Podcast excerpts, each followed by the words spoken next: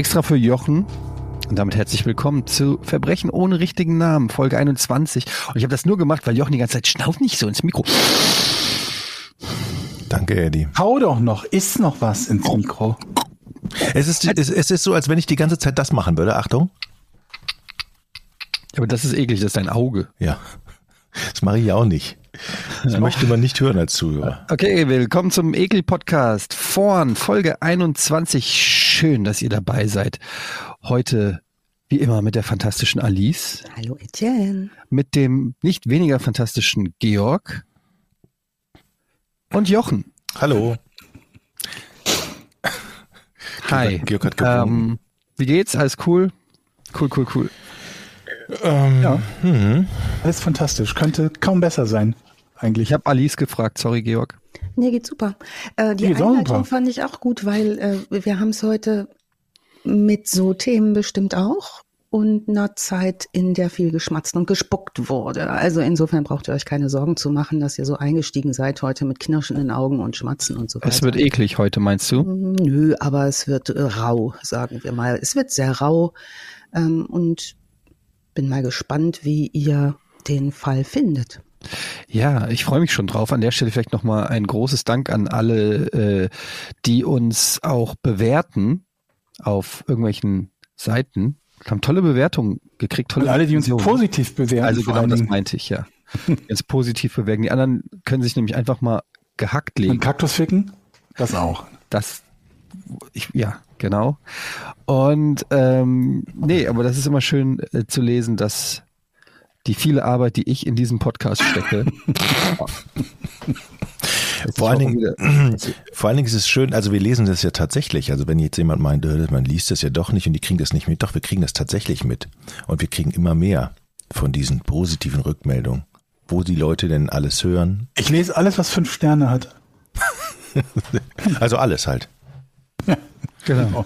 Ja. Eine ganz reizende Stammhörerin hat uns geschrieben und hat gesagt, ähm, sie fände das super, wenn wir, ähm, also generell findet die alles super, das ist schon mal schön, das liest sich natürlich wie ähm, Butter runter und ist ganz toll. Und die hat aber gesagt, sie wünscht sich so sehr, dass wir anfangs nicht sagen, ob der Täter, die Täterin noch lebt oder nicht, weil das findet sie so spannend, wenn es zum Schluss rauskommt. Jetzt müssen wir die gleich, die, die Frau mal zu Anfang schon wieder enttäuschen, weil heute leben die alle deutlich nicht mehr. Das ähm, muss es ich gleich vorweg sagen. Es spielt siebzehnhundertdreizehn. Wir sagen nicht, ob der Täter oder die Täterin noch lebt, genau. aber... Ähm, Etienne, hast du das nicht neulich schon mal gesagt? In deinem anderen Podcast habe ich gehört, dass du gesagt hast... Welchem? Ich habe so viele. Genau, in einem deiner vierunddreißig Podcasts hast du jedenfalls gesagt, wenn... ich mich mal zu doll aufrege übers Leben, dann denke ich mir immer, in hundert Jahren sind alle tot, inklusive mir und Thomas Gottschalk. Ja, das ist richtig. In hundert Jahren ist einfach jeder tot, den wir kennen und bewundern. Ja. Und das finde ich, ist immer so eine schöne Relativierung, weil ähm, einfach niemand mehr dann was davon hat. Ja. Versteht ihr? Bei Thomas Gottschalk wäre ich mir nicht sicher, ob der... der so ein richtiger Uplifting-Gedanke ist, sollte es eigentlich sein. Der ist ja relativ wohlhabend, weil wer weiß, ob der bis dahin klonbar ist und sich vielleicht irgendwie einfrieren lässt. Ja, aber ich glaube, eingefrorener Thomas Gottschalk ist nicht zu vergleichen mit dem... Der kommt das dann da... Der wird dann geht, aber das wieder aufgetaut schmeckt. Dann das nicht meine ich ja, der kommt dann der kommt aufgetaut raus und ist irgendwie nicht mehr der gleiche. Und die Leute werden sagen, nee, jetzt schmeckt... Ja genau, es ist nicht aber mehr so ganz weißt frisch. Du, wenn, wenn, jetzt, wenn ihr jetzt die Möglichkeit hättet... Man, also so einen kompletten Menschen einfrieren zu lassen, ist ja relativ teuer. Und für D N A braucht man nicht viel. Also man könnte ja auch sagen, man lässt nur ein Stückchen D N A von sich einfrieren. Es gibt ja welche, die lassen wollen dann ihren Kopf einfrieren. Obwohl, nee, im Moment, du willst ja auch das gespeichert haben, was du erlebt hast, ne? Das ist ja in der D N A nicht drin. Hm. Ja. Wo ist das denn drin, ne? Weiß ich, bleibt das im Kopf nach dem Ableben? Hm. Wäre das wieder abrufbar? Ich glaube schon, man muss es auf so einen U S B-Stick. Ähm, die Schnittstelle fehlt halt noch, ne? Dafür die U S B. U S B-C. Schnittstelle. C wie Kopf. Also soll ja, ja C glaubt wie Kopf. Ihr, glaubt ihr, ist denn irgendwann möglich, dass es so eine Industrie gibt, die aus einer D N A dann wieder den kompletten alten Menschen zusammenfummeln kann? Geht? So, dass man sagt, okay, ich möchte, dann hast du einen Stammbaum, gehst zu der Firma und sagst, ich möchte gerne meine Ur-Ur-Uropa wieder zurückhaben. Zum Beispiel. Vielleicht kannst du so dann Mordstrafen rückgängig machen. Dann wird halt einfach derjenige, den du ermordet hast, zurückgeklont. Und, und dann, dann hat er nie umgebracht. Und dann macht sich auch keiner mehr Gedanken über die Folgen. Einziges Problem ist natürlich, dass derjenige dann erstmal nur ein Baby ist. Ne? Wenn jemand also deinen, einen erfolgreichen Ehemann umbringt oder so, dann heißt es, hast den Jürgen zurück.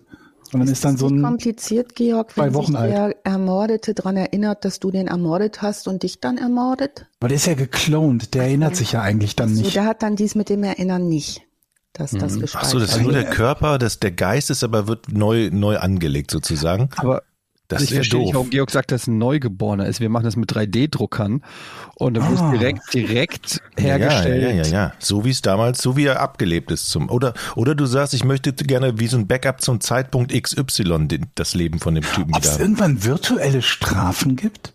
Dass man quasi so jemanden, so, es findet ja in, in, in so ähm, Filmen und Serien, bei Black Mirror gibt es so eine Episode, wo jemand quasi in so einer, in so einer virtuellen Realität gefangen gehalten wird, da, dort allerdings, glaube ich, für die Ewigkeit oder so, mhm. und ähm, immer wieder denselben Tag erleben muss oder so. Oh Gott.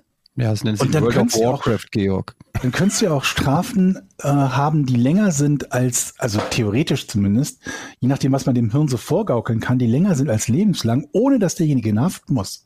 Stell dir das mal vor. Hm. Du würdest eine zehntausend Jahre Strafe absitzen können und kämst trotzdem mit dreißig wieder, also für uns jetzt nicht mehr, aber für jemand anderen mit dreißig wieder aus dem Knast raus. Das heißt, du hast gar keine Konsequenzen mehr so wirklich zu fürchten, egal was du für eine Scheiße baust. Also genau das Gegenteil. Also zehntausend Jahre bestraft zu werden, zehntausend Jahre gefangen gehalten werden, ist ja, ist ja schlimmer als alles, was dir in einem realen Leben drohen würde. Okay, ich denke mal drüber nach. Ähm, könnte eine neue Form der, der, der Quasi-Folter werden. Ja, ja, ja. Könnten wir jetzt eigentlich dann auch ein Buch schreiben oder ein, oder einen Roman oder so über unsere Ideen, wenn wir da mal weiterspinnen? Mhm. Du könntest dich jetzt gleich nach Auf dem Podcast Fall. mal hinsetzen und ein Buch schreiben, Jochen. Okay. Genau, das ist so, dies fang schon mal an, Jochen, wir halt, kommen hinterher. Wir kommen nach. Wir, wir halten die Tür auf. Und jetzt legen wir los hier Greif mit an. dem Fall. Der uns heute erwartet. Ähm, ich bin sehr gespannt, Alice, was du diesmal für uns hast. Schieß mal ja, los. Ich freue mich da sehr drauf, auf diesen Fall heute. Der ist nämlich hundertdreißig Jahre alt und ähm, nächstes Jahr hundertdreißig Jahre alt. Je nachdem, welches Jahr man anguckt, da ist eine ganze Menge los. Und zwar geht es diesmal um Bandenkriminalität. Moment, hundertdreißig Jahre, dann hat Jochen den ja doch noch miterlebt. Hm. Warte mal, ich notiere hm. mal eben. Ein Strich mache ich dir, Eddie. Komm. Ein Strich. Wie viele Striche darf Eddie? Oh. Nee, ich, ich, das ist jetzt, ich will mal wissen, wie viele Striche. Also für jeden guten Gag gibt es heute einen Strich, Eddie. Okay. Also wir befinden uns im Amerika in den letzten Dekaden des neunzehnten Jahrhunderts. Und zwar in einem Gebiet äh, in der Nähe von Oklahoma und Kansas, das zu den Gebieten zählt, die als allererstes besiedelt wurden. Das ist deswegen wichtig, weil da auch andere Gesetze herrschen, genau deswegen und vor allen Dingen Gesetzlosigkeit. Und Bandenkriminalität ist da an der Tagesordnung. Ähm, Eisenbahn und Bankräuber tragen in diesen letzten beiden Dekaden des neunzehnten Jahrhunderts dazu bei, dass diese Siedlungsgebiete in Nordamerika als Wilder Westen charakterisiert werden. Das sollte uns allen ein Begriff sein. Ähm, in der amerikanischen Pioniergeschichte sind sozusagen die Revolverhelden, wie wir sie aus den Western kennen, die Kutschenbank- und Eisenbahnräuber, fast ebenso bedeutsam wie all diese namenlosen Leute, die da gesiedelt haben, weil es davon eine ganze Menge gab. Also auch die Banditen tragen zur Identitätsfindung der frühen amerikanischen Siedler bei und prägen nicht nur dieses Klischeebild Wilder Westen, sondern die verkörpern auch eine Geisteshaltung, die sich in diesen Pioniergebieten ausbildet, nämlich die einigermaßen inhumane Regel vom Recht des Stärkeren gegen den Schwächeren. Ich möchte an dieser Stelle mal einwenden. Als ich früher will, also Western geguckt habe, ja, mhm. und da wurde eine Postkutsche überfallen oder ein Zug, dann fand ich immer die, die, die Räuber fand ich immer cool. Also mhm. ich habe das nie verbunden mit, die sind böse oder so. Ich fand das mhm. immer, das war ein gutes Recht, sowas zu tun und, und die waren cool für mich. Die Verbrecher fandst du cool? Ja. Sel ja, selber sch schuld, wenn die Kutsche da lang fährt. Ja. Selber schuld, wenn die Eisenbahn da lang fährt. Ähm, Faustrecht und Egoismus, also das, was wir dann so irgendwann bewundern an so Posträubern oder so, also die Freiheit zur Verteidigung der eigenen Rechte, ähm, das war tatsächlich relativ grenzwertig. Also der Weg vom Pionier zum äh, Banditen war jetzt nicht so weit. Und Aufstieg und Ende der Bande, die wir heute kennenlernen, passt genau in dieses Schema. Die Desperado-Banden dieser Zeit eben auch. Was hier kennzeichnend ist, dass die führenden äh, Mitglieder solcher Banden oft aus einer Familie stammten. Ne? Das waren, wir befinden uns so im Jahr achtzehnhundertneunzig rum. Das ist so, dass die auslaufende Zeit des superwilden Westens. Ähm, da kann man immer wieder sehen, dass das Banden sind, die aus Vätern und Söhnen, Brüdern und Schwägern, Schwagern, Schwägern äh, oder Cousins bestehen. Das heißt, es war eine sehr kinderreiche Zeit und die Bande, mit der wir es heute zu tun haben, entstammt einer Familie mit insgesamt fünfzehn Leuten und davon äh, zehn Kindern und einigen äh, Eltern, Großeltern und so weiter. Also der schmale Grat zwischen bürgerlichem und kriminellem Leben in diesem harten Leben, das die Siedler dort hatten, nachdem sie äh, sich das Land angeeignet haben, ähm, den sehen wir deutlich und dieser schmale Grat kann ganz leicht zu dieser Sch- Zeit überschritten werden. Gut, wir gucken uns heute an äh, eine Familie, die uns aus ganz anderen Zusammenhängen vielleicht bekannt ist, nämlich die Familie Dalton. Ähnlich, sind alle unterschiedlich groß. Ja, genau.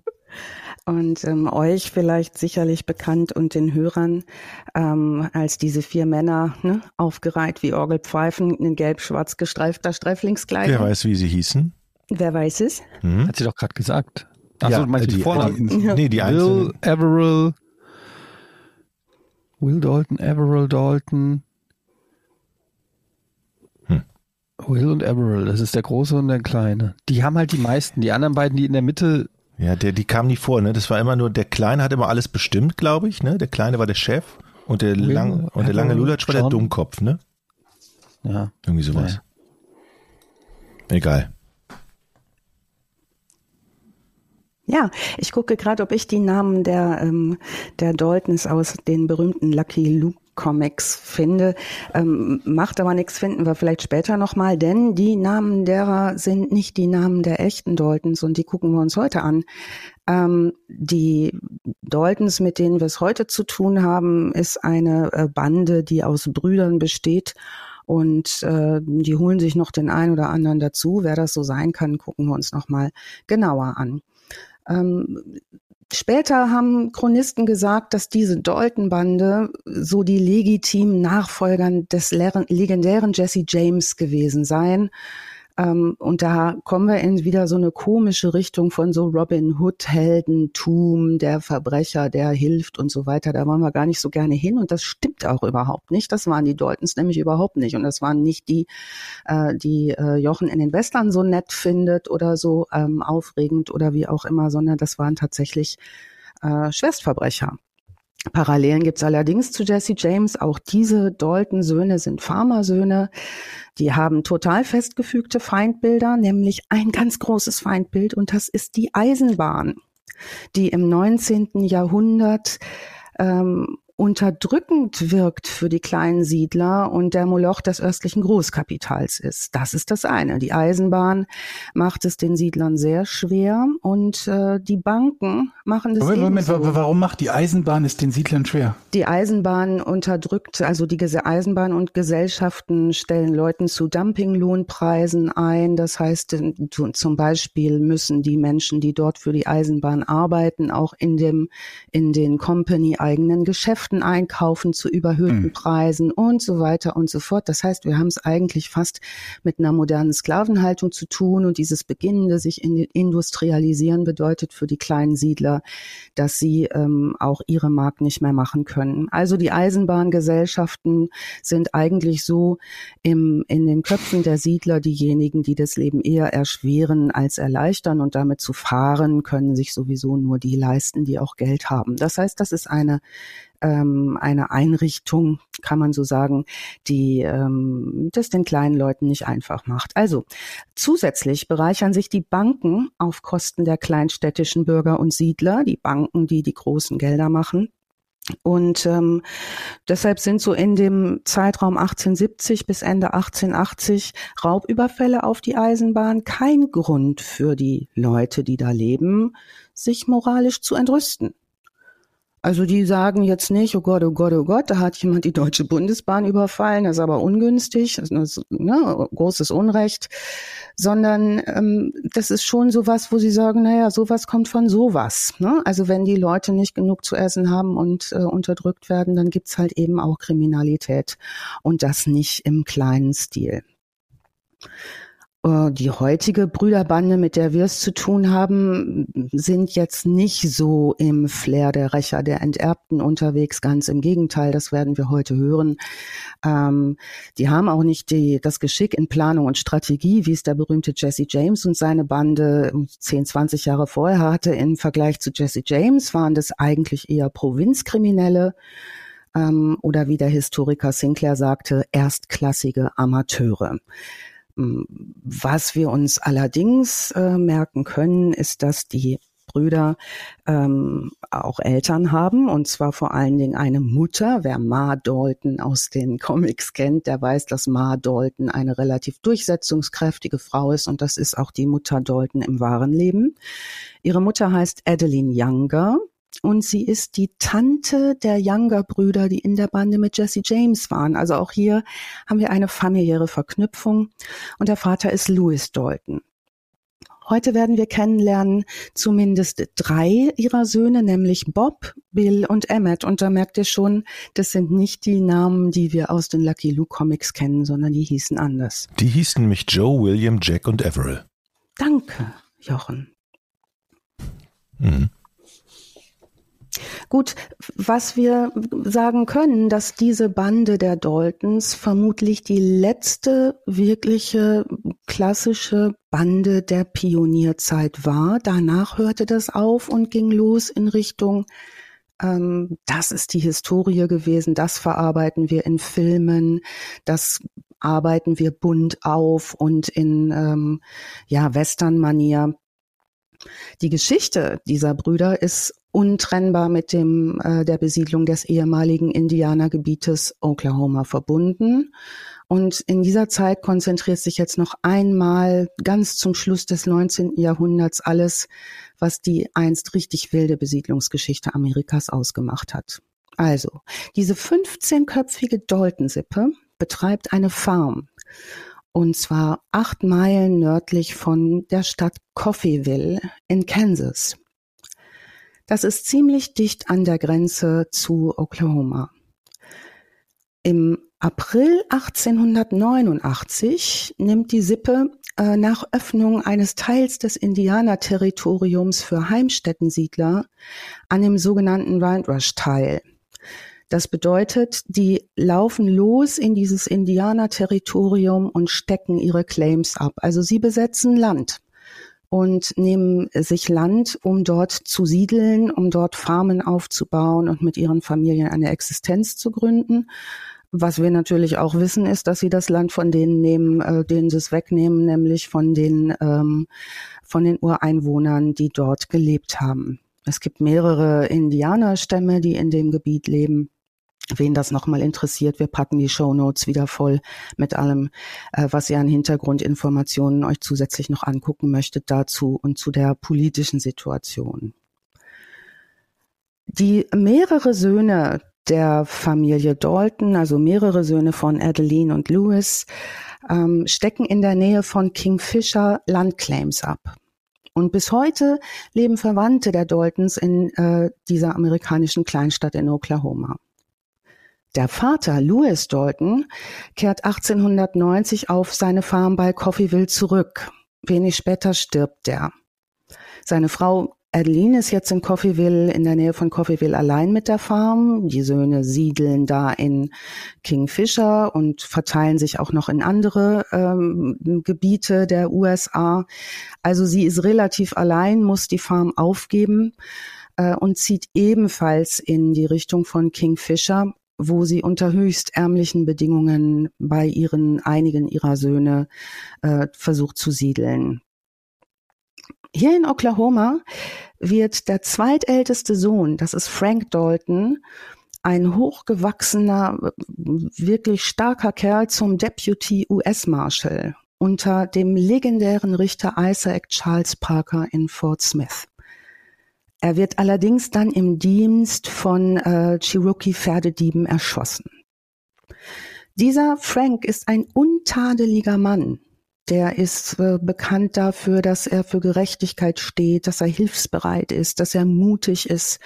Und ähm, als er stirbt im Dienst als Marshal, werden auch seine Brüder Grat, Bob und Emmett als Deputy U S Marshals angestellt, weil angenommen wird, dass auch sie ähnlich ehrenhaft agieren wie ihr Bruder. Die drei, Grat, Bob und Emmett, die merken wir uns mal, die sind jung, das sind gute Reiter und das sind sichere Schützen. Was sie allerdings auch sind, sie sind leichtsinnig und wild entschlossen, ein besseres Leben zu führen als das, das sie gerade führen, nämlich arme Präriefarmer, die äh, keine großen Aussichten auf viel Geld haben oder sei es auch nur eine gute Ernährung für sich und ihre Familien. Aber haben die sich da nicht den falschen Job ausgesucht? Ich meine, wenn du, wenn du in einem Gebiet, was noch nicht erschlossen ist, dir eine Farm aufbauen willst, ohne Geld zu haben, dann musst du da irgendwie davon ausgehen, dass du jetzt nicht gerade in goldene Toiletten kacken wirst, oder? Könnte man meinen. Ich versuche immer in der ganzen Geschichte mich hineinzuversetzen in diese Zeit und denke mir, dass es vielleicht gar nicht so viel Nachdenken war, sondern nehmen, was geht.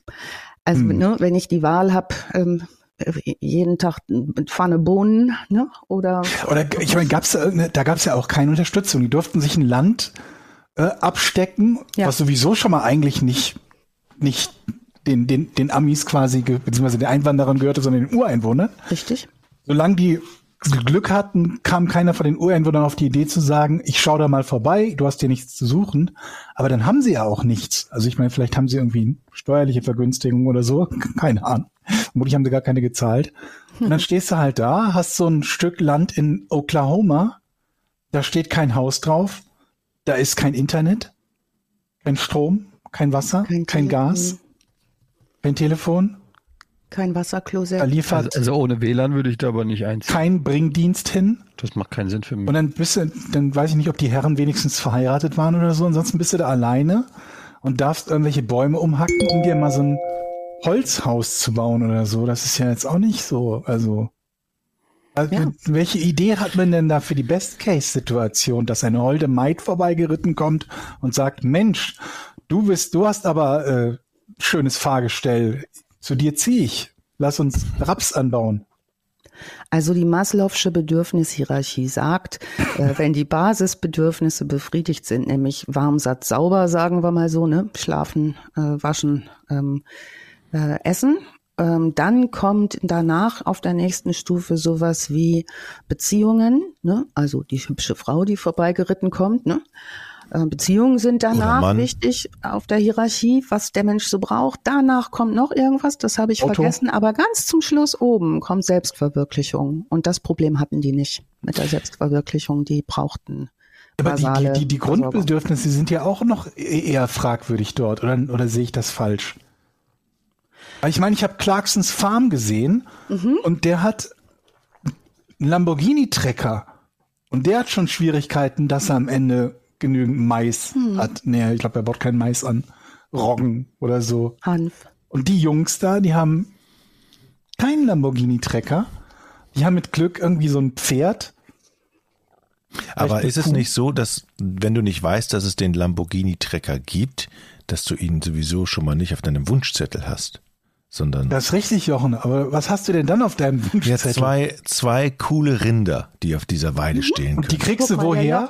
Der fängt realistisch an. Naja, die, das ist ja, da, da oh, hast du jetzt Jochen, erstmal du eine hast Aufgabe. Jetzt hier, du hast, äh, das ist genau mein Traum. Mein Traumleben beschreibt dir nämlich. Du gerade. hast ein Dollar zweiundachtzig. Ja.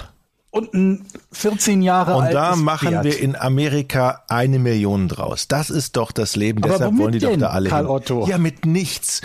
Mit gar nichts. Und das geht nämlich nur da im Wilden Westen. Genau, hm. Und dieses womit denn, aber wie soll ich denn, das könnt ihr euch vorstellen, haben die sich wahrscheinlich den ganzen Tag gegenseitig zugeschrien, quer über die Prärie, hat keinen interessiert. Und so richtig begeistert waren jetzt die indianischen Ureinwohner auch nicht, dass sie da so rumsiedelten. Ähm, Verständlich. Ähm, nö, also jetzt sind Grat, Bob und Em, Emmett Marshalls und werden folgerichtig auf indianische Pferdediebe angesetzt.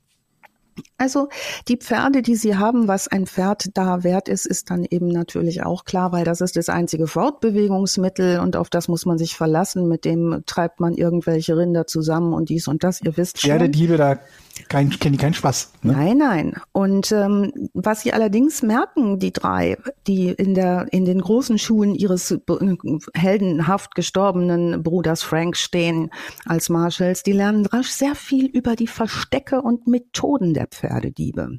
Und da sind hm. die auf Zack.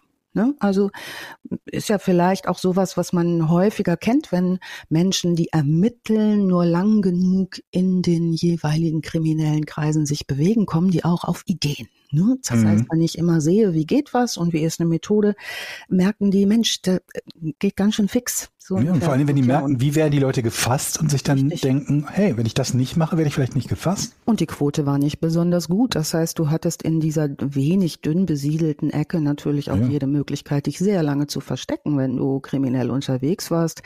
Ähm, ne, da wurde nicht durchgekabelt, wer wann wo. Klar gab es schon Zeitungen, aber ihr kennt diese Wanted-Plakate. Das heißt, da wurde mhm. dann Tage später quer durch die Pampa erstmal an irgendwelche Bretterbuden Wanted-Plakat genagelt, bis das rum war, warst du natürlich über alle Berge. Nun. Ja, und da musst du ja erstmal einen lokalen Künstler haben, der ein gutes ja. Phantombild machen kann. So. Äh, Fotografie war erfunden. Das heißt, wir werden auch in den Shownotes nochmal Fotos verlinken äh, von diesen Brüdern, und zwar sowohl Fotos zu ihrem Leben als auch äh, nach ihrem äh, Leben, Lebzeiten. Ähm, nun, sie gucken sich diese Pferdediebe an und diese kriminellen Aktivitäten und irgendwann beginnen sie sich selbst an diesen Geschäften zu beteiligen. Zunächst unterstützend, so wie wir das auch kennen, wenn der ein oder andere äh, Kriminalfall, den wir hatten, wo schon mal ein Schupo ein Auge zudrückt und sagt, naja, äh, wenn ich die Hälfte vom Koks abkriege, dann sage ich mal nix. Ne? Ähm, gibt's ja auch immer wieder. Ähm, gut, sie beteiligen sich selbst ähm, und ähm, haben ab achtzehnhundertneunzig unweit des Cimarron River ein Versteck für gestohlene Pferde. Das heißt, da sammeln die ihre gestohlenen Pferdchen, äh, treiben sie von dort aus nach Kansas, Grenze ist sehr nah, und verkaufen sie in Kansas. Also machen ihre ersten Dollars mit äh, kriminellen Aktivitäten im Rahmen ihrer Marshall-Tätigkeit. Nun, wie wir uns vorstellen können, diese und andere dubiose Geschäfte, da gehen wir nicht nur nicht so sehr ins Detail, da ist eine Menge los gewesen, die fliegen auf und sie werden folgerichtig als Marshals abgesetzt. Das heißt, die werden suspendiert vom Dienst und sind jetzt ihre Marshallposten nach relativ kurzer Zeit auch schon wieder los.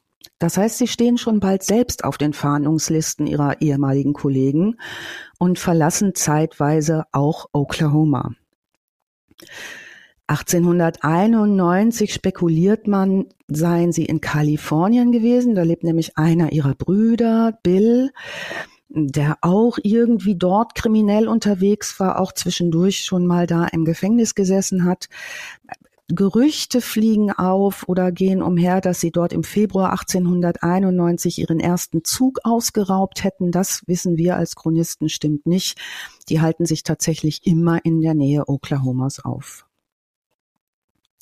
Einige Cowboys einer äh, anderen Ranch, der H, äh, H X Far Ranch, dazu gehören Bill Powers, Dick Broadwell, Charlie Bryant und Bill Doolin, schließen sich ihnen an. Das heißt, die vergrößern ihre Gruppe ähm, und Bob Dalton, das ist der wildeste der Brüder, der führt die Gruppe an. Zu seinen Marshallzeiten hat Bob Dalton sich einen Namen gemacht, indem er aus einer relativ weiten Entfernung einen fliehenden Banditen erschossen hat. Das allerdings ähm, war nicht so ein ruhmreicher Coup, weil es nicht der gesuchte Bandit war, sondern dessen Sohn. Auch das ging durch die kleinstädtischen Gazetten. Also der war ein sehr guter Schütze und sehr, äh, sehr wild, aber jetzt auch nicht wählerisch, wem er so ein Loch in den Kopf schießt. Hauptsache, die Quote stimmt. Gab es da eine Strafe für damals oder war das einfach, mm-mm. nee, okay, nee. der war ja, war, der war ja auf, auf der Jagd nach dem, nach dem Bösewicht, gut, dann kann ja. das passieren. Hätte ja nicht weglaufen müssen. Ja. Genau. Gut, also ihr merkt schon, die Zeiten sind etwas wilder und diese Selbstjustiz und dieses Selbst, ähm, also schauen, wen schieße ich wann so über den Haufen, das prägt diese Zeit. Wir schreiben den neunten Mai achtzehnhunderteinundneunzig. Das ist eine Mainacht. Bill Powers, Dick Broadwell, Charlie Bryant, Bill Doolin und unsere drei Brüder Grat, Bob und Emmett, angeführt von Bob, überfallen die Bahnstation von Wharton. Sie stoppen den Guthrie-Richeter-Zug, brechen in den Expresswaggon ein und zwingen den Agenten in diesem Waggon, den Safe zu öffnen. Diese Expresswaggons waren die, wo auch ähm, Güter transportiert wurden, die höheren Wert hatten. Also Geld beispielsweise oder Silber und Gold, also Wertgegenstände, die nannten sich Expresswaggons. Die sind nicht schneller als der Rest vom Zug. Weiß nicht, warum die dann Expresswaggon heißen, aber wahrscheinlich ähm, wird das, werden keinen überholt haben von den anderen Waggons, aber hießen so. Also sie brechen ein, zwingen den äh, begleitenden Agenten, den Safe zu öffnen. Der Stationsbeamte in dieser kleinen Station ähm, will zum Telegrafen rennen und wird von einem der Gangmitglieder erschossen. Das heißt, er kann nicht mehr telegrafieren, dass hier gerade ein Zug überfallen wird. Und Minuten später verschwindet die Bande in der Nacht. Am Morgen des zehnten Mai treiben sie bei Orlando eine Pferdeherde mit sich. Und das wird ihnen jetzt fast zum Verhängnis. Denn ein Aufgebot an Cowboys sieht es, nimmt die Verfolgung auf und stellt die Daltons am Skeleton Canyon. Oh, hieß der vorher auch schon Skeleton Canyon? Ich glaube, das ist so ein Canyon, wo man auch ohne erschossen zu werden mal gut einfach so vergammeln kann, wenn man nicht genug Trinkwasser oder so dabei hatte. Ach so, schade. Ich dachte, es wäre das Foreshadowing von dem, was passieren wird. Na, wir schauen mal. Die Daltons können nämlich zunächst mitsamt ihrer Beute aus dem Raub und mit den Pferden entkommen. Die sind gute Reiter, haben wir eben schon gehört. Die sind jung, die sind schnell, die sind wild entschlossen. Ähm... Sie sind zwar erkannt worden, aber es gelingt nicht, sie aufzuspüren. Also die Dalton-Gang, die Dalton-Bande hat jetzt schon einen Ruf, die ist bekannt und wenn es wird über sie geredet. Was haben wir? Im Mai einundneunzig? Mai achtzehnhunderteinundneunzig okay. War der Überfall und jetzt sind sie bis August unterwegs. Im August einundneunzig geht Charlie Bryant, äh, der einer der äh, Mitglieder, dem U S Deputy Marshal Ed Short, ins Netz. Da waren es einer weniger. Ähm, der Rest der Daltons ähm, schafft es zu entkommen und nicht äh, geschnappt zu werden bis zum fünfzehnten September achtzehnhunderteinundneunzig. Da schlagen sie nämlich erneut zu. Sie überfallen bei Lilletta einen Zug der Missouri, Kansas und Texas Railroad. Sie gehen übrigens bei diesen Zugüberfällen, und jetzt können wir nochmal in die, wie geht eigentlich so eine Überfallmethodik reingucken, die gehen immer nach dem gleichen Schema vor. Die besetzen in den frühen Abendstunden, in der Dämmerung, eine kleine und möglichst außerhalb der Ortschaft gelegene Station. Mhm. Die überwältigen dann dort immer das Personal. Dann legen sie möglichst den Telegrafen lahm, also so ne, wie moderne Diebe jetzt die Telefonleitung kappen würden, ne, muss der Telegraf da lahmgelegt werden, und geben dann entweder ein Stoppsignal, um den ankommenden Zug zum Halten zu bringen, ähm, oder sie übernehmen beim planmäßigen Eintreffen des Zuges einfach die Lok. Hm. Und da sind das muss wir, doch unglaublich einfach gewesen sein damals. Easy. Also ich meine, was wird da, wenn du skrupellos genug warst, sage ich mal, bewaffnet, da, ähm, da, da einzumarschieren? Du hast mhm. im Zweifelsfall einen Zugführer, der nichts kann, genau. Zwei Schaffner vielleicht und ein paar Leute, die halt Zug gefahren sind und weit und breit nichts. Nichts und, und auch keine Möglichkeit, wenn auch dann nicht mal dieser Telegraph noch zur Verfügung steht. Einfach, das wird erst zwei Tage später bekannt, dass dieser Zug ausgefallen, äh, überfallen wurde. Genau. Ich meine, das Einzige war wahrscheinlich, dass dann manche Züge mit wichtigen Leuten oder mit, mit, mit wichtiger äh, Ware sozusagen dann ähm, eskortiert wurden von, mhm. von Sheriff oder Kavallerie oder keine Ahnung was. Aber das ist ja eigentlich ein todsicheres Geschäft gewesen. Todsicher. Und ähm, leider aber nicht immer so einträglich, wie man sich vorstellt. Denn manchmal war in diesen Zügen auch gar nicht so viel Bargeld und gar nicht so viel Wertgegenstände drin. Das hat die auch genervt, weil sie haben dann ja immer, wenn sie den Zug gekapert haben, äh, den Expresswaggon geöffnet oder öffnen lassen, diesen Agenten da kaltgestellt auf die eine oder andere Art. Wir wissen auch nicht, wie viele Leute sie da schon erschossen haben und um die Ecke gebracht haben. Die wurden nicht gezählt. Aber die Beute ist eben auch oft mager. Und das genügt ihnen schon bald nicht mehr. Wir kennen das aus anderen Fällen, wo Leute äh, kriminell werden, dass es auch immer so einen Drang dazu gibt, ähm, einen Ertrag zu erhöhen. Das heißt, wenn ich einmal Glück gehabt habe, bin arm, krieg fünfzig Dollar aus so einem Expresswaggon, dann kann ich mir gut vorstellen, wie es wäre, neunhundert zu haben oder tausend oder fünfzigtausend. Und so denken sie auch. Sie gehen jetzt dazu über, auch die Fahrgäste auszuplündern. Die ähm, übliche Haltung Banditen gegenüber in der Zeit ist bei den bürgerlichen Leuten oder den Leuten, den Zivilisten immer eher weggucken, nichts machen, sich eher nicht bewegen, weil es einfach ruckzuck geht, dass du selber erschossen wirst. Und ähm, so werden auch in der Öffentlichkeit eher mal die Augen zugemacht, wenn sowas passiert. Ja, verständlich. Also sie machen das so in diesem Zeitraum ab dem fünfzehnten September einundneunzig, das haben die Chronisten aufgeschrieben, bis ins nächste Jahr hinein, achtzehnhundertzweiundneunzig. Am ersten Juli achtzehnhundertzweiundneunzig, im Jahr drauf, wird der Texas Fast Express an der Red Rock Station angehalten. Während der gesamten Aktion fällt kein Schuss. Aber nach diesem Überfall schreiben erstmals die Zeitungen über die Dalton Gang. Und im Südwesten verbreitet sich dieser zweifelhafte Medienruhm recht schnell. Da wird auch einiges hinzugedichtet, wie man das so auch schon mal kennt. Und ähm, da die Nachrichten sich dort nicht so schnell verbreiten, wächst auch da immer schon so ein kleiner Mythos. Und da wird das ein oder andere dazu äh, sich ausgedacht. Der berühmte Richter Isaac Parker hat eine kleine Marschalltruppe in Fort Smith, die sich gegen ohnehin eine Flut von Gewaltkriminalität stemmt. Und diese Gewaltkriminalität sucht in der Geschichte Amerika ihresgleichen.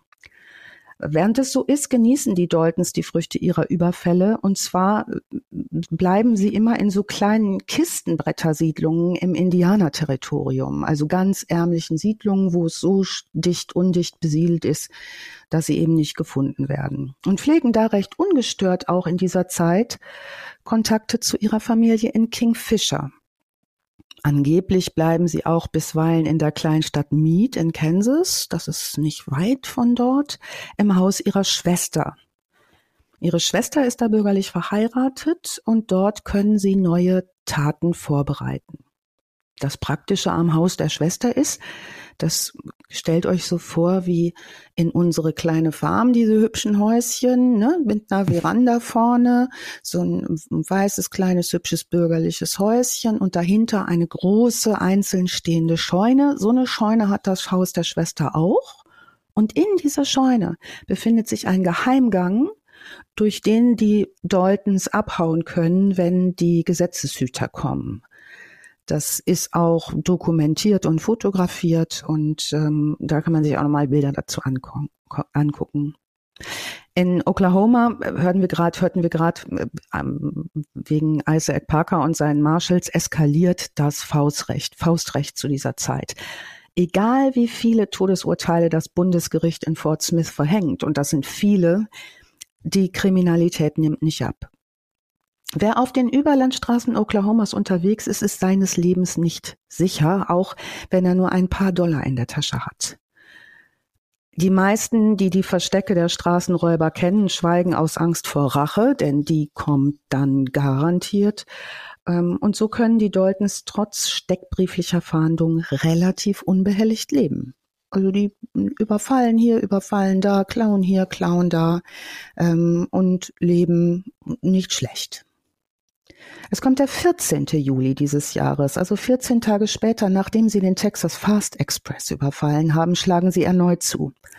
Nahe der Siedlung Adair überfallen sie den Cady Express. Es kommt zu einer heftigen Schießerei mit zehn Cherokee-Polizisten und der Schutzmannschaft des Zuges. Mehrere Fahrgäste werden verletzt. Ein Mann wird von einem Querschläger getötet. Die Daltons flüchten, und zwar mit siebzehntausend Dollar. Das ist die bisher größte Beute, die sie gemacht haben. Jetzt, was ist das so für heutige Verhältnisse? Ich habe es nicht umgerechnet, ähm, aber das wird wahrscheinlich in die halbe Million gehen, würde ich mal vermuten, oder? Welches Jahr haben wir? Ich gucke mal, ob ich irgendwas finde. achtzehnhundertzweiundneunzig. Mach ja, mal so weiter, viel, vielleicht finde ich was. Das ist cool.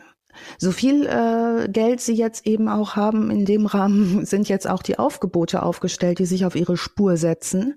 Das heißt, jetzt werden die richtig verfolgt von Ordnungshütern. Da äh, ist die, sind die Marshals unterwegs, um sie zu suchen und zu finden. Und noch während sie verfolgt werden, berauben sie auf dem Weg die Bank von El Reno. Also sie sind da nicht äh, verschämt, einfach weiterzumachen. Und halbe Million Dollar ungefähr. Ah, cool. Wow, Alice, ah, also wow. haben sie richtig, haben sie richtig mitgenommen. Gut geschätzt. Also wenn man da ja. äh, den gesagt hätte, hast du mal einen Dollar so am Straßenrand, wäre man reich geworden, ne? Mhm. Hm. Da ging es um Pennies, ne? Und ähm, das ist ungefähr der, ähm, die Größe, in der wir uns da bewegen. Halbe Million, das ist nicht schlecht. Gut, die fühlen sich recht sicher und entkommen immer wieder. Der Druck steigt aber und der Verfolgungsdruck. Die Daltons wollen deswegen das Indianerterritorium verlassen, weil es dort mittlerweile für sie ungemütlicher wird. Vorher überlegt sich Bob, wir erinnern uns, Bob ist der, der am wildesten ist, am besten schießen kann, ne? Der führt die Bahnen an. Bob Dalton will noch eine spektakuläre Tat vollbringen, um dann die Gruppe aufzulösen. Georg, das ist ein Mechanismus, den kennen wir auch von anderen äh, Kriminellen. Ne? Einmal noch, dann höre ich auf. Ne? Von den, von den, von den Gamblern, von den Spielern. Ja. Einmal noch, ein Gewinn noch. Einmal noch und dann kommt der ganz große Coup. Und ähm, jetzt kann man nicht sagen, dass die Dalton-Brüder mit Intelligenz nur geschlagen waren. Das schreiben auch die Chronisten. Sie hätten es gern so gehabt und man stellt sie auch vielleicht gerne mal so hin, aber sie sind es nicht. Da war Jesse James tatsächlich ihr mehr oder weniger Cousin, äh, ähm, viel, viel cleverer. Ähm, Die planen nicht so super gründlich, ne? Also die denken den Film oft nicht zu Ende und dann hauen sie halt schnell wieder ab, was sie halt sind. Sie ist schnell und stark. Schnell, stark und bewaffnet. Gut, Bob Dalton denkt nach im Rahmen seiner Möglichkeiten und seine Wahl fällt auf die Kleinstadt Coffeyville in Kansas. Wir erinnern uns, in Coffeyville, in der Nähe von Coffeyville hatten sie ihre erste Farm. Ähm, wenige Meilen nördlich ist das der Grenze des Indianerterritoriums. Die Daltons kennen sich da aus, die haben da gewohnt und die haben da auch noch ein paar Rechnungen offen. Die suchen sich Coffeyville nicht per Zufall aus. Coffeyville ist nämlich eine Stadt, die wächst und gedeiht zu dieser Zeit und zwar ordentlich. Der Wohlstand ist wegen mehrerer Ziegeleien dort gewachsen, also es gibt dort gute Arbeit, es gibt dort gutes Geld, die Infrastruktur steht und ähm, Coffeyville ist eigentlich keine Wildweststadt mehr, wie wir sie so klischeehaft kennen, sondern schon eine sehr bürgerliche, sehr wohlhabende kleine Stadt. Diese Ziegel übrigens, Coffeyville gibt's noch, sieht fast noch genauso aus wie vor hundertdreißig Jahren, aus vielerlei Gründen. Wer sich das mal im Netz angucken will, Coffeyville, das ist wirklich wie so eine, ähm, ja, es sieht aus wie eine kleine Filmstadt. Also diese Ziegeleien dort gibt's immer noch und die Ziegel aus Coffeyville sind immer noch sehr beliebt, äh, wenn man die einsetzen will zum Bau von Häusern. Dieser Wohlstand steht allerdings für die Daltons symbolisch für ihr Scheitern und ihre Armut. Denn hier war die elterliche Farm zugrunde gegangen, nachdem die örtlichen Banken der Familie weitere Kredite verweigert hatten. Und wie anfangs bereits erwähnt, haben die Banken das mit vielen kleinen Siedlern gemacht, Kredite gewährt oder nicht gewährt und damit über Wohl und Wehe der Existenz der kleinen Siedlerfamilien entschieden. Jetzt entschließt sich Bob, beide Banken der Stadt, die hat nämlich zwei Banken, gleichzeitig auszurauben. Und das hat bisher nicht mal Jesse James geschafft. Es ist Mittwochmorgen am fünften Oktober achtzehnhundertzweiundneunzig. Die Daltons nähern sich auf ihren Pferden zu sechst dem Ort Coffeyville. Sie werden von mehreren Personen beobachtet, die ihnen mit Pferdefuhrwerken aus der Stadt entgegenkommen. Wenige später passieren sie die Stadtgrenze. Passanten sehen jetzt nur noch fünf Reiter, denn tatsächlich ist Bill Doolin nicht mehr dabei. Angeblich, so werden wir später hören, hat sein Pferd gelahmt. Das wird seine Ausrede wahrscheinlich gewesen sein, denn Doolin findet den waghalsigen Plan von Bob Dalton nicht besonders toll und hat auch vorher schon Zweifel angemeldet, ob zwei Banken mit äh, sechs Leuten zu überfallen so wirklich so eine gute Idee sein könnte. Ähm, er bleibt zurück und wird nicht mehr gesehen. Bob, Grat und Emmett Dalton, Bill Powers und Dick Broadwell lenken ihre Pferde in die belebten Straßen von Coffeyville. Die tragen falsche Bärte, die haben sie sich angeklebt, um nicht gleich erkannt zu werden. Clever. Clever, ne? Bunte. Ich kann also, das würde bei mir nicht gehen. Wenn ich in die Stadt gehe, ich werde immer sofort erkannt. Einfach. Sofort, ne? An deinem falschen Bart aber auch. Georg, weißt du... Und deinem Gang. Ja, nee, einfach, weil ich auch immer mit dem Pferd durch die Stadt gehe. Aber du gehst, du hast es so an der Leine. Ich kann gut ein Pferd nachmachen. Guck mal. Gut. Ah, du kannst doch auch so richtig wiehern wie ein Pferd, habe ich neulich in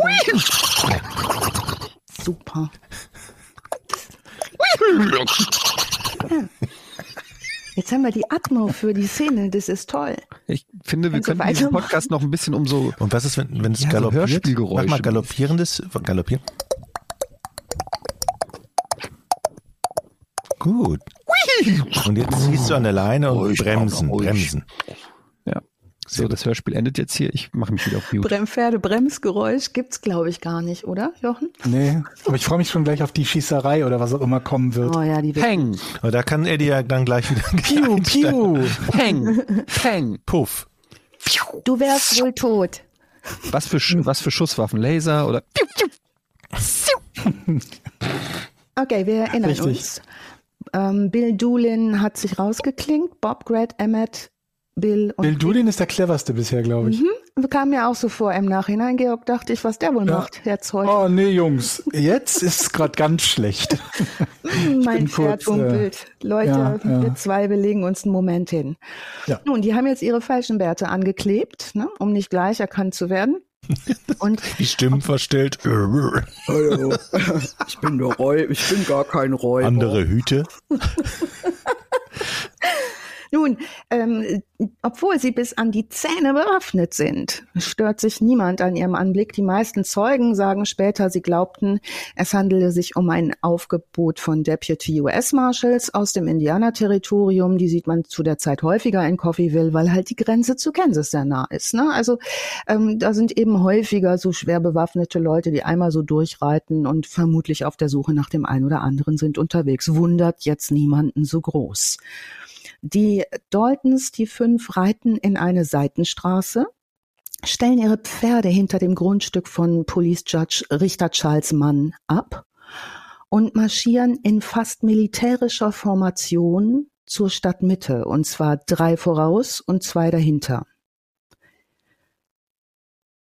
Hier in dieser Stadtmitte dringen Bob und Emmett Dalton zu zweit in die First National Bank ein.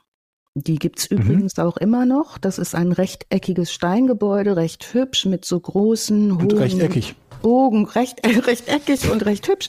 Hat an jeder Seite so drei so große Bogenfenster.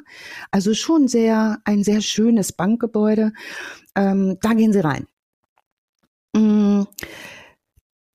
Grat Dalton, der dritte Dalton, echte Dalton, führt Bill Powers und Dick Broadwell in die gegenüberliegende andere Bank, die C M. Condon and Company Bank. Das ist eine etwas kleinere Bank. Ähm, vielleicht kennt ihr so Häuser, die auf so Ecken stehen. Die ähm, so ein Haus ist das und es steht auch. Wo Matratzenläden noch drin sind. Wo Matratzen, genau, Georg. Da ist immer Matratzen Concord oder eh, irgendwie ja. so jemand drin. Und in so einem Eckding ist diese Bank. Die ähm, hat eine Markise vorne und ähm, die, wenn man sich alte Fotos und neue Fotos von dieser Bank anguckt, die gibt's immer noch haargenau so. Man kann sich die innen auch angucken heutzutage. Ähm, also dieses, diese Gebäude stehen sich gegenüber. Grat Dalton geht da also mit Bill und Dick in diese Bank hinein. Bevor sie allerdings die Banken erreichen, passieren sie den Storekeeper Alan McKenna. Der fegt gerade den Gehweg vor seinem Geschäft. Und der erkennt die, trotz ihrer falschen Werte. Der sieht sie in die First National Bank gehen und beobachtet vom Gehweg aus durch eines dieser Bogenfenster, dass einer der Männer seine Winchester auf den Kassierer Thomas Ayres richtet. Sofort stürzt McKenna in sein Geschäft und ruft seinem Partner zu, die Bank wird überfallen. Die Kunden verlassen den Laden eilig und verbreiten die Nachricht sofort. Einige von ihnen hasten zu Elshams Eisenwarengeschäft und ohne zu zögern gibt der Eisenwarenhändler ihnen Waffen und Munition. Äh, binnen ganz kurzer Zeit, so sagt später der Zeitungsherausgeber Diaz Elliott, sind ein Dutzend Männer mit Winchester-Gewehren und Revolvern bereit, die Flucht der Daltons zu verhindern. Das klingt auch so typisch amerikanisch. Irre, oder? Sind Loh, auch bis Eisenwarenladen, wir brauchen Waffen. Ja, kein ja. Thema. Hier, nimm Munition und Waffen. Dann noch die guten Winchester, die waren nicht billig, glaube ich. Nee. Sämtliche benutzte Waffen übrigens, später wird sich herausstellen, im Rahmen der nun folgenden Schießerei stammen aus diesem Laden. Das heißt, die hatten auch ordentlich Vorräte offenbar. Ähm, geht los. Wie alle Banditen der Pionierzeit Amerikas zählen auch die Daltons, wenn sie einen Überfall machen, einerseits immer auf diesen Überraschungsmoment. Das heißt, ich renne schnell rein und mache Theater, ne, und gehe Leuten auf den Sender. Andererseits spekulieren sie aber auch immer auf die Feigheit der braven Bürger. Das heißt, sie spekulieren immer darauf, dass niemand sich trauen wird, ihnen was entgegenzusetzen, weil sie ja Banditen sind und die Rache auf dem Fuß. Was heißt Feigheit? Ich würde sagen, gesunder Menschenverstand, dass ich mich nicht keiner Gruppe von bewaffneten Räubern entgegenstelle. Genau, also Feigheit wäre das vielleicht so im äh, Stil der damaligen Zeit und der Haltung solcher Dinge gegenüber äh, genannt worden, wo Selbstjustiz ja auch eher nochmal an der Tagesordnung war. Naja, ähm, Georg, es gibt so verschiedene Verhaltensmuster zwischen ähm, den Pionieren, die in mhm. den ländlichen Gebieten, diesen Bretterhütten und so weiter wohnen, in den Frontiergebieten und äh, den Bürgern von urbanisierten Städten und Dörfern. Das ist nämlich ganz interessant. Die Pioniere, die auf dem Land sind, die schützen sich und ihre Familien jederzeit selbst. Die schießen schnell. Die sind äh, nicht zu Späßen aufgelegt. Die sind das gewöhnt, überfallen zu werden, in Gefahr zu sein. Ähm, die sind auch gewaltbereiter. Die Städter jedoch, die verlassen sich stärker auf die Ordnungskräfte. Und dazu kommt, dass die rauen Zeiten der Pioniertage in diesen Jahren mehr und mehr verblassen. In Coffeyville, wo es jetzt alles stattfindet, dieses, dieser reichen, satten Bürgerstadt mit Kirchen, Kindergärten und Frauenvereinen, da läuft kaum noch ein Mann mit einem Revolver am Gürtel herum. Also Bob Dalton denkt sich, hier kriege ich keinen Widerstand. Da wird nichts passieren. Ne? Hier ist gar niemand bewaffnet. Ich kann da rein in die Banken und gehe wieder raus aus die Banken und schön ist. Als die Räuber in den Banken entdeckt werden, ist kein einziger bewaffneter Mann irgendwo auf der Straße. Niemand ist dort bewaffnet, weil es das dort überhaupt nicht mehr gibt. Ähm, sogar der City Marshal hat keinen Revolver dabei. Der ist auch völlig unbewaffnet. Der hat nämlich an dem Tag seinen Revolver zu Hause vergessen. Ne? Also so wenig war da los in diesem Coffeyville, ähm, dass man da eh unbewaffnet ging. Das ist das Gegenteil von Frankfurt. Ja.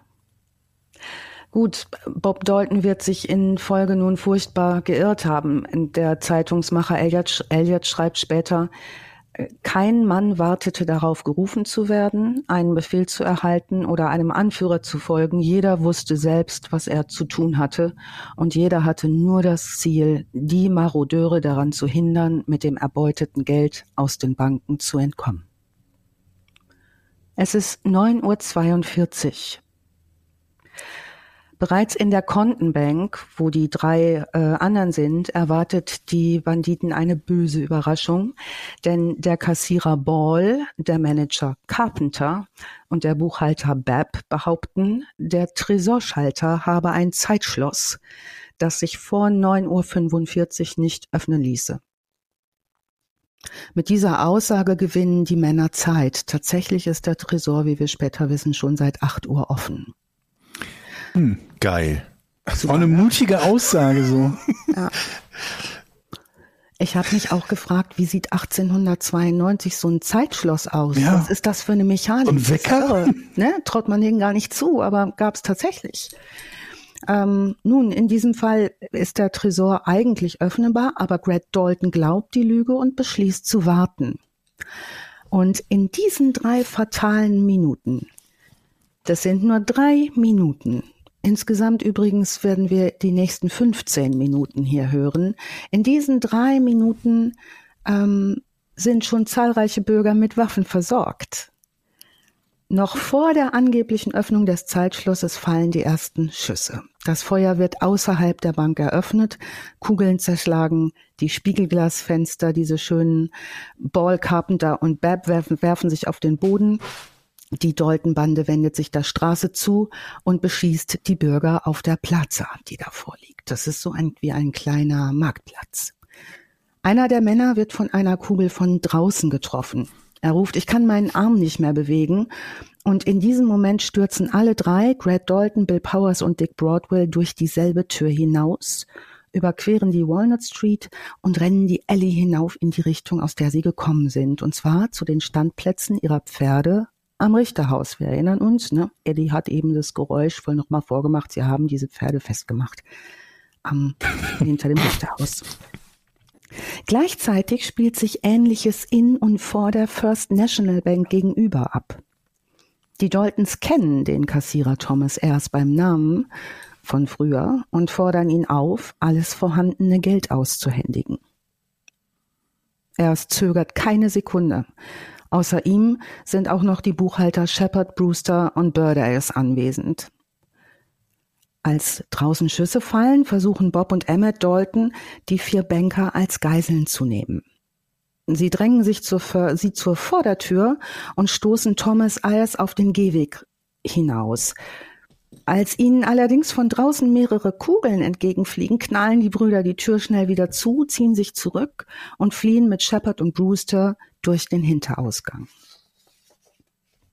Eddie Nick, du hättest es genauso gemacht, ne? Ähm, ich habe die Situation analysiert und festgestellt, es ist ähm, in dem Moment nicht der schlauste Weg, sich auf einen Schusswechsel einzulassen. Position ändern, ähm, zurückziehen und dann nochmal. Ich finde, die richtige Taktik wäre gewesen, einfach nochmal andere Bärte sich anzukleben und dann einfach locker rauszugehen mit ja. neun frischen Bärten. Das sind sie nicht, das sind sie nicht. Oder als Frauen verkleiden. Oder so. Das sind ja. nur drei sehr große, starke, muskulöse Frauen mit Bärten. Die Bärte können sie abnehmen, die waren ja eh falsch. Nehmen die Bärte ab, verkleiden sich als Frauen und gehen, packen die Waffen in den Kinderwagen und den Tresor in einen anderen Kinderwagen. Äh, ja. die, die, Räuber, die, die Räuber sind noch drinne. Mit dem Kinderwagen ja. aus, richtig, genau. Ich frage mich gerade, inwiefern diese Zivilcourage daher kam, dass die Leute, was passiert denn, wenn so eine Bank im Wilden Westen überfallen wird? Kriegt man da, sind die dann versichert, wenn du da deine, deine Ersparnisse hattest? Oder ist das so, wenn die Bank ausgeraubt wird und du bei deiner Bank das Geld, bei der Bank das Geld hattest, dann bist halt, dann war's das. Oh, Geld ist halt weg. Nö. Unsere Coffeyville Bank, die macht jetzt zu. Hast du Pech gehabt? Nun, an dem Einsatz der Bürger kann man deutlich bemerken, dass die jedenfalls keine Lust haben, dass ihre Bank ausgeraubt wird. Das können wir mal konstatieren. Ja. Und wie Eddie sagt, unterstützen die lokalen Geschäfte quasi, Local Business. Ja, genau. Da ist eine starke Solidarität mit denen, die da in der Bank sind und auch wahrscheinlich mit dem Geld, was in der Bank liegt und den äh, dem äh, Silber und dem Gold. Und wie. Vielleicht schießen die auch nur gerne. Hm. Sie können es jedenfalls ganz gut. Ähm, hauen durch den Hintereingang ab, befolgen Etiennes guten Rat, ne, ändern den Plan und lassen die Geiseln frei, als sie die Alley erreichen. Jetzt beginnt das Drama, das die Stadt Coffeyville und die Dalton-Bande in die amerikanische Justizgeschichte eingehen lässt. Mhm. In den Straßen von Coffeyville beginnt ein Feuersturm. Die Bande versucht, zu den Pferden zu kommen, mit zunächst gar nicht mal so schlechten Chancen, obwohl aus mehreren Hauseingängen auf sie geschossen wird. In der Aufregung haben viele Bürger nicht bemerkt, dass die Daltons längst nicht mehr in den Banken sind. Die schießen auf die Fenster und Türen der Banken, während die Daltons bereits rennen und unterwegs sind. Insofern, Etienne, ne, alles richtig gemacht. Hintergang, Ausgang, raus und ähm, gut. Ähm, als erster wird der Frachtwagenfahrer Charles Gump verwundet. Als der von seinem Kutschwagen springt und zu Elshams Hardware Store äh, rennt, um sich da eine Waffe zu holen und dort von dort aus mit seiner doppelläufigen Schrotflinte auf den Gehwerkweg zu stürmen, sieht er die Daltons nicht kommen, aber sie sehen ihn. Bob Dalton reißt seine Winchester hoch und schießt. Die Kugel durchschlägt Gumps rechte Hand, zerschmettert den Schaft der Schrotflinte und zerbeult den Lauf. Gump wird stark blutend in den Store zurückgezerrt. Das nächste Opfer auf dem Weg ist der junge Lucius Baldwin. Der stürmt ebenfalls nach dem ersten Alarm aus Elshams Eisenwarenladen, blickt in Richtung der Banken die Straße hinab und bemerkt nicht, dass die Bande sich von hinten nähert. Einer der Daltons brüllt ihm zu, er soll die Waffe fallen lassen. Doch in Schockstarre reagiert der Junge nicht sofort und wird im nächsten Moment von einer Kugel in die linke Brusthälfte getroffen. Während der Junge auf der Straße verblutet, flüchten andere Passanten in Hofeingänge und in die Geschäfte. Die Daltons drehen sich nun um und rennen nordwärts, biegen in die achte Straße ein und wenden sich der Union Street zu. Auch ein zweites Waffengeschäft, das Waffengeschäft Boswell und Co., ähm, hat Bürgern sofort Waffen ausgehändigt. John Kloehr von der Firma Lurk and Kloehr, die haben so einen Mietstall, wo man sich einen, ne, so wie heute eine Mietgarage, kann man so in so einem Mietstall seine Pferde unterbringen. John Kloehr ist einer der ersten, der eine Winchester im Store von Boswell und Co. erhält. Und er geht schon früh mit einigen anderen auf dem Gehweg vor dem Geschäft in Stellung. Von dort hat er gute Sicht auf die Condon Bank, also auf die etwas kleinere Bank, die äh, diese Matratzengeschäft-Hausform hat, ne? Die Daltons kämpfen sich schießend weiter durch die Stadt. Ihr nächstes Opfer ist der Schuhmacher George Cuban. George Cuban steht mit einer Winchester am Eingang von Remmels Drugstore, um die Vorderseite der First National Bank zu beobachten. Die Daltons kommen jetzt jedoch von der Seite. Als er ihre Schritte hört und sich mit dem Gewehr im Hüftanschlag umdreht, fallen vier Schüsse. Eine Kugel trifft ihn ins Herz, er stürzt zu Boden. Ein älterer Mann, Charles Brown, dessen Geschäft sich nördlich des Drugstores befindet, hastet schnell auf die Straße, um Cuban zu helfen. Er beugt sich über ihn, stellt fest, dass er tot ist, hebt die Winchester auf und wendet sich den Daltons zu. Die Daltons feuern im Laufen. Tödlich verwundet stürzt Brown neben Cuban nieder und stirbt drei Stunden später an seinen Verletzungen. Diese Fluchtgasse der Daltons übrigens, die kann man sich heute in Coffeyville angucken, die heißt seit der Zeit Death Alley. Die Daltons flüchten unter Beschuss weiter, wild schießen, denken nicht daran aufzugeben und äh, ein Chronist wird den Kampf später die blutigste Viertelstunde in der Geschichte der Pionierzeit nennen. Das nächste Opfer, das haben wir schon kennengelernt, wird der Bankkassierer Thomas Ayres. Er war, nachdem die Daltons ihn auf den Gehweg gestoßen hatten, in Elshams Eisenwarenladen geeilt, um sich zu bewaffnen. Er steht mit seiner Winchester an der nördlichen Tür des Ladens mit Blick auf die Bank. Die Daltons aber tauchen jetzt westlich der Union Street auf. Und auf etwa siebzig Yards Entfernung sieht Bob Dalton jetzt den Kassierer, den er kennt. Sein Schuss trifft Ayres in die Wange, zerschlägt dessen Kiefer und tritt im Nacken wieder aus. Die Daltons feuern weitere neun Schüsse in das Torgebäude, dann verschwinden sie in einer Seitengasse. Powers und Broadwell sind schon durch Schüsse verwundet, aber durch ihre Verletzungen nicht ernsthaft behindert. An einer Kreuzung der beiden Alleys hinter den Gebäuden an der Plaza treffen sich die beiden Dalton-Gruppen wieder und treffen aufeinander. Auch Grat Dalton blutet aus einer Wunde. Ihre Pferde, zu denen sie ja möchten, um zu fliehen, sind nun keine sechzig Yards, das sind so vierundfünfzig Meter. Ein Yard ist, glaube ich, null Komma neun äh, Meter mehr entfernt. Die Pferde sind an einem Zaun hinter dem Richterhaus angeboten, angebunden. Dieser Zaun führt zum Hof von John Kloehrs Mietstall. Von dem haben wir eben schon gehört, von John Kloehr, der sich bewaffnet hat. Bob und Emmett Dalton sind noch unverletzt. Und auch trotz der Verwundungen der drei anderen sind alle fünf noch höchst agil und gefährlich, müssen sich jetzt jedoch auf diesen letzten Yards vollkommen exponiert und ungeschützt bewegen, weil es dort keinerlei Deckung mehr gibt. Mittlerweile haben sich einige Bürger in gute Schusspositionen gebracht, darunter auch John Kloehr, der ist der beste Schütze der Stadt. Er hat von der Plaza aus beobachtet, in welche Richtung die Bande flieht. Der rennt zum Mietstall und durchquert die Scheune. Hinter dem Hof sieht er die Pferde der Daltons und geht hinter einem Bretterzaun in Deckung. Er kriegt jetzt einen großen Schreck, denn er sieht den städtischen Polizeichef Marshal Connolly, der die Allee heraufrennt. Gerade eben hat der Connolly noch gesprochen. Connolly hatte sich nämlich im dritten Stock eines Gebäudes neben der Plaza aufgehalten, als die Schießerei losgegangen ist, war hinausgerannt und hat Blur getroffen und hat ihm erzählt, er sei unbewaffnet, weil er am Morgen seinen Revolver zu Hause hat liegen gelassen. Auch er wird von den Swisher-Brüdern mit einer kleinkalibrigen Winchester ausgestattet und hastet nun zu dem Platz der Pferde in der Annahme, dass die Daltons vor ihm auftauchen. Die Daltons biegen aber hinter ihm in die Straße ein, entdecken ihn keine sieben Meter vor sich und Grat Dalton schießt ihm sofort in den Rücken. Connolly fällt vornüber aufs Gesicht und ist wenige Minuten später tot.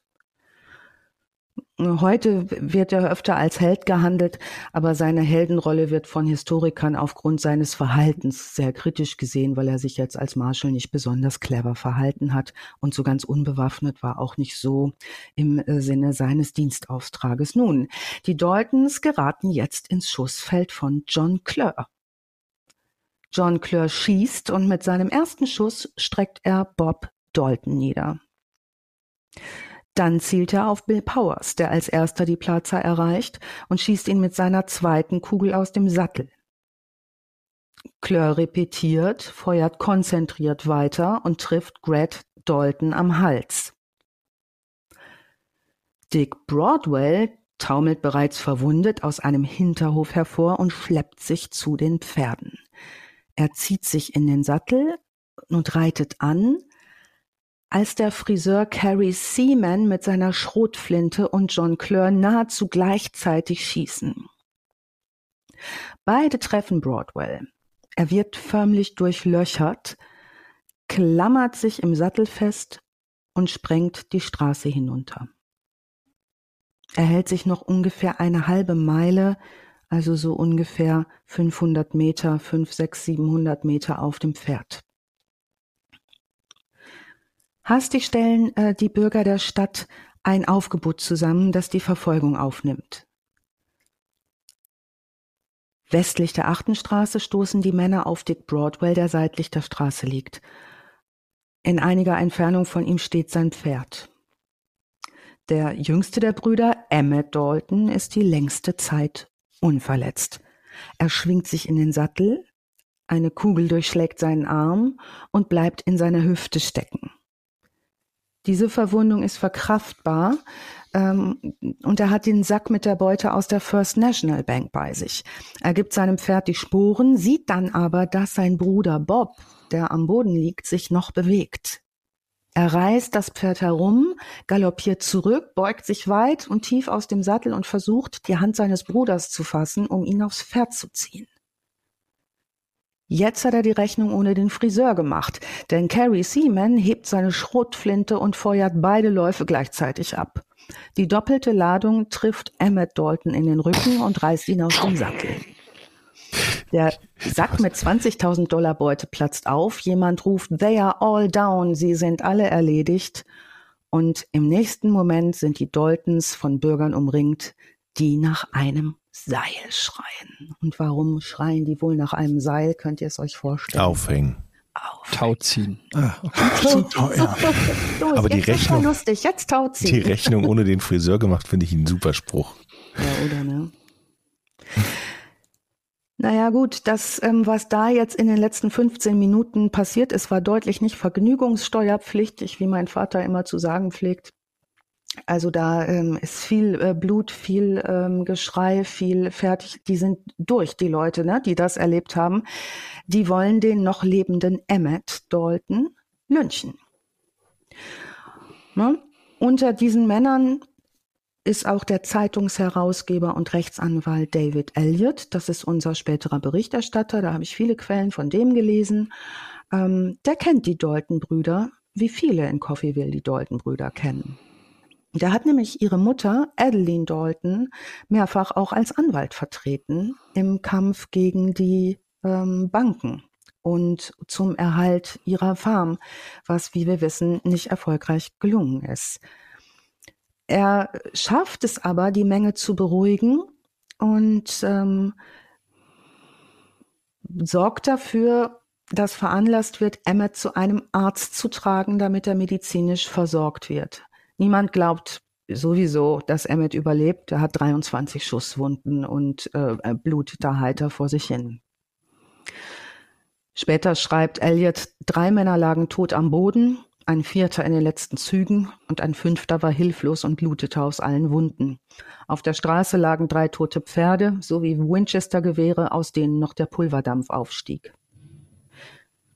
Die Toten werden nun aufrecht und an den Händen gefesselt weggeschafft. Davon gibt es ein Foto, das ist einigermaßen spooky. Also die tragen, die schleifen die da nicht irgendwie durch den Sand oder tragen die weg, sondern die gehen aufrecht mit den Klemmen, die sich so unter die Achsel und latschen mit den Toten äh, beiseite die, und werfen die Toten in den Hof des Marshal Offices.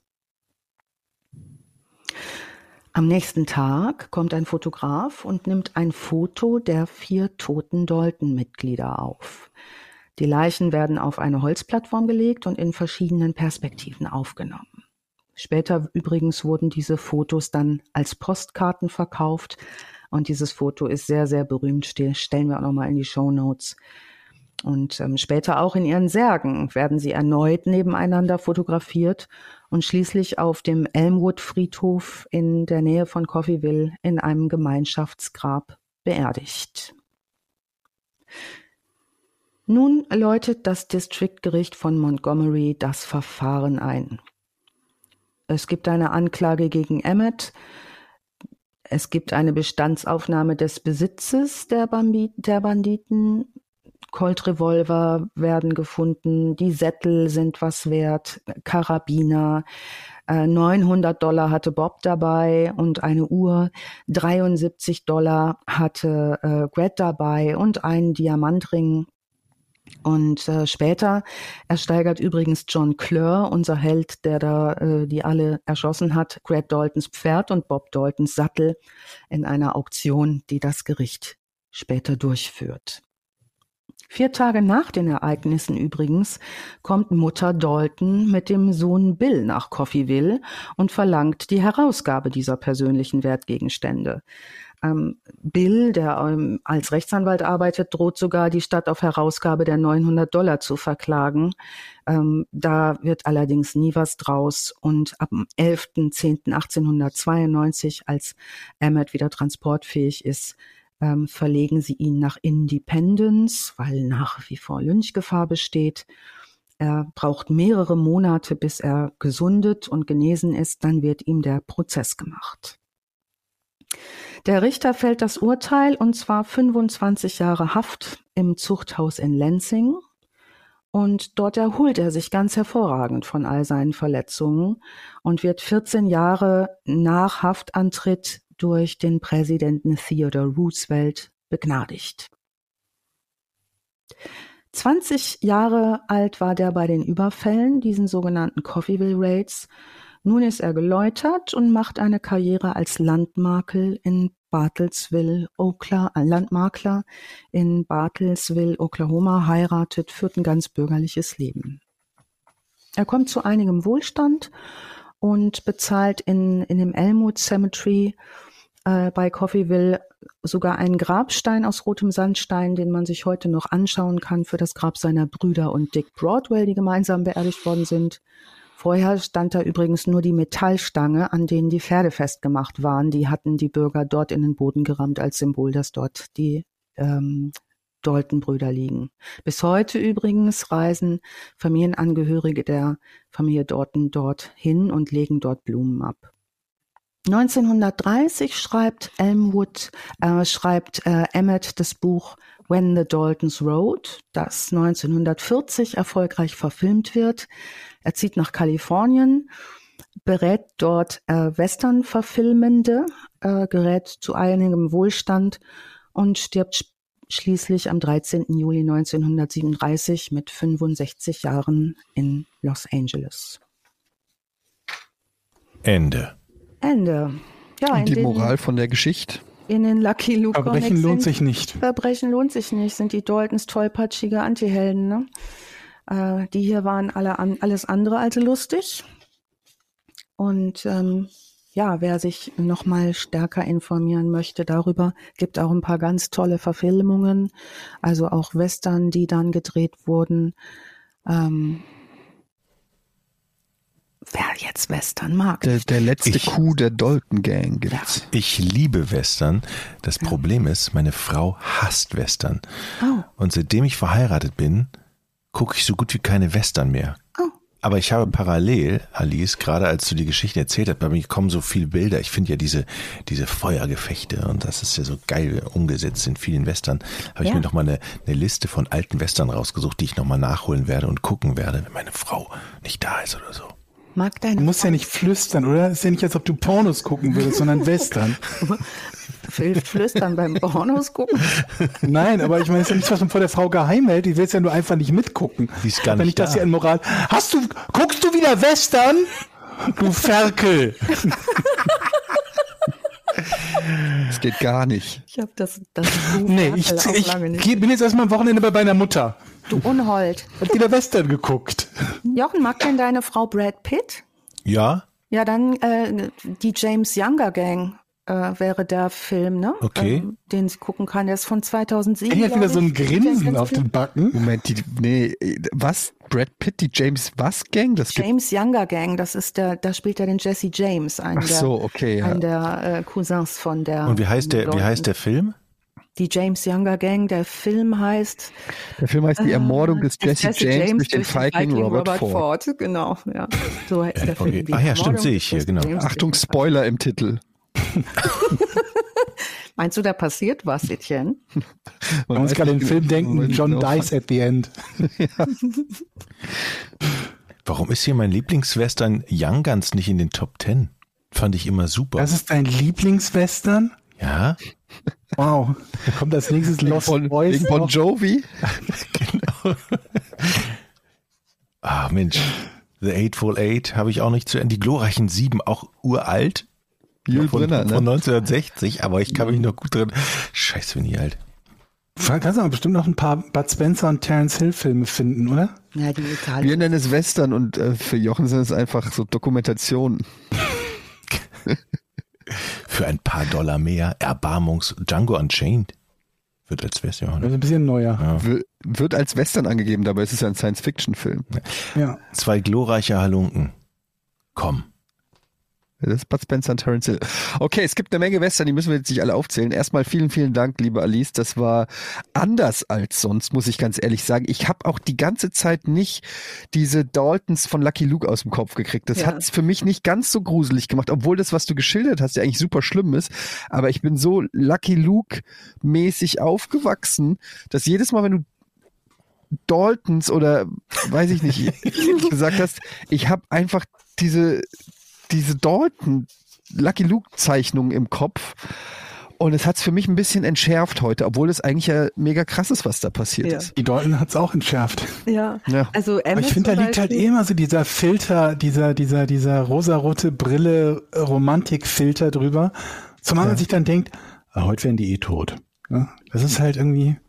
Es ist, ich, mich ja, dann es ist nicht auch so. Dieses Cowboy-Ding. Auch wenn die gerade achtzehn waren oder zwanzig ja. oder so. Man denkt einfach auch, bei, also bei mir ist es so, diese ganze Zeit da so wilder Westen, das hat so, das ist schon fast Fantasy. Ich weiß natürlich, dass das nicht Fantasy ist, aber es wirkt so anders, als wenn ich jetzt irgendwie höre, dass neunzehnhundertachtzig irgendwo einer sich mit einem Skalpell irgendwo eingeschlossen hat und dann Leuten die Kehle aufgeschlitzt ist. Das finde ich, klingt erstmal ganz anders, als wenn irgendwie eine Eine, eine Gang von Cowboys in eine Stadt reitet und eine Bank ausraubt und die dann sie äh, peng peng, und das klingt irgendwie, ich weiß nicht, in meinem Kopf so weit weg. Ja, ist sonderbar, ne? Als würde es ja. einen Unterschied zwischen so ehrlicher und unehrlicher Gewalt geben, ne? Ja. Also, dabei ist es das ja nicht. Also ja. insofern fand ich das auch in der Vorbereitung äh, spannend. Wenn ihr euch die Fotos nochmal anguckt, gehen die Daltons äh, Lucky Luke Comic-Bilder übrigens ganz schnell weg. Ja. Ne, da siehst du, also wenn du da mal in den Shownotes nochmal guckst, ähm, kannst du sehr gut sehen, auch in der, wie es in der Zeit ausgesehen hat. Die sind hat. alle ungefähr gleich groß auch. Ja. Also auch alles nicht besonders so große, starke Männer, sondern du siehst schon, dass die einfach ein hartes Leben alle da geführt haben. Also zu dick ist da keiner, ne? Ganz deutlich nicht. Und sehr, sehr junge Männer. Also schon fand ich in der Vorbereitung toll. Vieles der Vorbereitung geht auf das Konto des äh, Nordamerikanisten Dietmar Kügler. Das ist jemand, der hat sich mit dieser Familie und den Nordamerika wissenschaftlich beschäftigt. Und ähm, dreihundert Seiten habe ich gelesen, wer das auch tun möchte. Wow. Es gibt die Datenbank der Dalton-Familie, also so eine genealogische, nennt man es so, eine ähm, Ahnenforschungsseite der Dalton Family. Und da geht, sind auf dreihundert Seiten ist Emmets Geschichte, Emmett Daltons Geschichte, mit all diesen Zitaten aus den Zeitungen zu der Zeit und Zeugenaussagen, Gerichtsakten, Briefe der Mutter an den Richter und so weiter. Da ist alles nochmal drin, wer da sich nochmal reinknien will. Das ist hoch, hoch spannend, wie in der Zeit gedacht und gehandelt wurde. Sehr, sehr cool. Ich möchte noch einen Hin- Hinweis geben, die zwei glorreichen Halunken, ne? Das ist doch mit Clint Eastwood und Lee Van Cleef. Nix mit Bud Spencer, nur mal so. Aber, ach ja, stimmt, das ist die Dollar-Trilogie, ist der erste Teil der Dollar-Trilogie, glaube ich, ne? Zwei glorreichen Halunken. Dann kommt äh, für eine Handvoll Dollar und eine, für eine Handvoll Dollar mehr. Hm. Aber es gibt auch... Äh, Nee, ich glaube, unter den Genres, die ich nie sehen will, ist Western ganz, ganz weit oben. Ist das Überleg halt, ob es Genres gibt, die ich weniger sehen will als Western. Ja. Rom-Com. Okay. Sie Obwohl, ich glaube, ich habe zuletzt eher eine Rom-Com gesehen als Western. Zwei glorreiche Halunken heißt nämlich im Englischen The Good, The Bad and The Ugly. Okay. Und deshalb äh, habe ich das verwechselt. Ja. Fand aber einer der besten tatsächlich. Ist das das mit dem Ennio Morricone Soundtrack? Ja. Mhm. Damn. Dämpfen. Okay, das ist ein cooles Lied. Was singt Lucky Luke immer zum Schluss? Bye bye Lucky Luke. Lonesome Cowboy and a long way from home, yeah. Ich finde faszinierend, wie du, wie, als, ich, als ich mir diese Szene vor der Bank vorgestellt habe, da dachte ich so, das ist wieder der Westen. Alle sind bewaffnet und schießen ja. in diese Bank rein, alles splittert und die Typen hauen in Zeitlupe, gehen die da raus und haben noch einen Revolver in der Hand und schießen noch auf die... Völlig irre. Viel zu viel Waffen. Aber damals brauchte man die. Das war gefährlich. Ich glaube, ich wäre ich wär ein, ein, ein guter Bürger im Wilden Westen gewesen. Ich glaube, mir hätte die Zeit Spaß gemacht. Ja, weil? Ich möchte gerne mal ins Saloon gehen, da Klavier spielen. Du kannst nicht Klavier spielen. Ja gut, dann, ich, dann könnte ich es vielleicht. Und dann wird geschossen. Sonst stehst du, ich glaube, ich wäre sehr lässig. Und du hast keine Waffe dabei, ne? Ich hätte zwei und ein Schwert. Und dann wäre ich. Du willst Waffen und ein Schwert? Ja. Zwei, und ich möchte, mich, ich möchte, möchte diese Atmosphäre eines Saloons mal aufsaugen, wie es da so mhm. ist. Wenn da gepokert wird und man Angst davor hat, dass man erschossen wird, wenn man, weil, man, weil man irgendwie bessere ich glaub, Karten hat. Ich glaube, deine Geschichtskenntnisse so. Bei dieser Zeit bestehen ausschließlich aus Western, ne? Ja. war es doch schön. Also wenn ihr mal in die U S A reist und Coffeyville besucht, ähm, da könnt ihr das komplette, die komplette Stadt steht fast noch exakt so da. Das ist mir zu gefährlich, ganz ehrlich, Alice. Und ähm, da sind auch noch die Umrisse auf dem Fußboden gemalt von denen, die da überall tot rumlagen mit Namen drin und so. Da ist richtig was geboten. Also da kannst du auch, auch in, bestimmt in den Saloon reingehen und in die Bank reingehen und so. Da kannst du dir alles angucken. Oder überhaupt mal so mit Stiefeln und Sporen durch eine staubige Straße geht. Danger Dominikus. Aber ins Phanta- Phantasialand, da kannst du sowas bestimmt machen. Weißt du, haben wir so lässig im Mundwinkel so einen Zigarillo, den man dann so auf die Erde schnippt. Und man musste sich damals ja keine Gedanken machen. Man konnte es einfach alles auf die Erde schnippen in den Staub. Ach, neunzig Prozent von dem, was du beschreibst, klingt so ein bisschen nach dem Parkplatz vom E-Dry früher. Die Geldern. Ein tiefer gelegter Golf, Unterbodenbeleuchtung, Cowboystiefel. Und dann kommt Jochen raus. Mit der Kippe im Mund. Mit der Kippe. Die auf den, cool auf den Boden schnicksen. Ja, und die sind alle sehr ehrfürchtig, haben so ein bisschen Angst, können mich noch nicht so einschätzen und wissen, da ist der Neue in der Stadt. Egal, ich denke mal weiter drüber nach. Denk, denk mal noch ein bisschen ja. drauf rum. Ähm, vielen Dank, Alice, das war wieder ein sehr, sehr schöner Fall. Vielen, vielen Dank, äh, liebe Leute, auch für den Support. Und äh, in zwei Wochen gibt es natürlich eine neue Folge von Verbrechen ohne richtigen Namen. Empfehlt uns gerne weiter. Und ja, das war's für heute. Tschüss, Leute. Tschüss. Oh. Tschüss.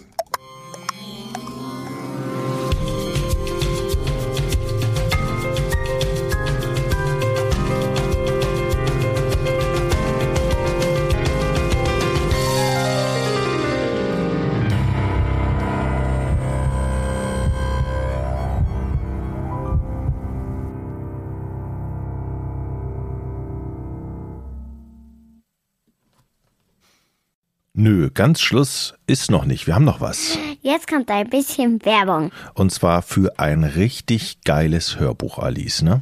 Hörbücher sind der Hammer, ne? Kann man sich entspannen, sich zurücklehnen, einfach zuhören. Und hm. ähm, das bringt in diesem Hörbuch eher Unheil, ne? In der Geschichte. Ja. Das letzte, was du hörst, ist nämlich ein Psychothriller, der brandneue Psychothriller mit der Stimme von Charles Rettinghaus. Das ist die deutsche Stimme von Robert Downey Junior Oh wow, ja. Das ist eine super Stimme. Unter anderem.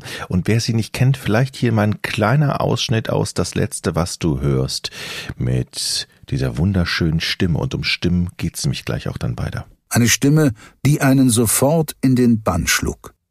Gelassen wie ein großer Strom, der sich seiner Ewigkeit bewusst durch die Landschaft strömte. Stundenlang konnte Sarah sich dieser Stimme hingeben, und das würde sie heute Abend auch tun, ganz gleich, was Björn davon hielt. Genau, das ist mal so ein kleiner Auszug aus Das Letzte, was du hörst. Ich liebe diese Stimme.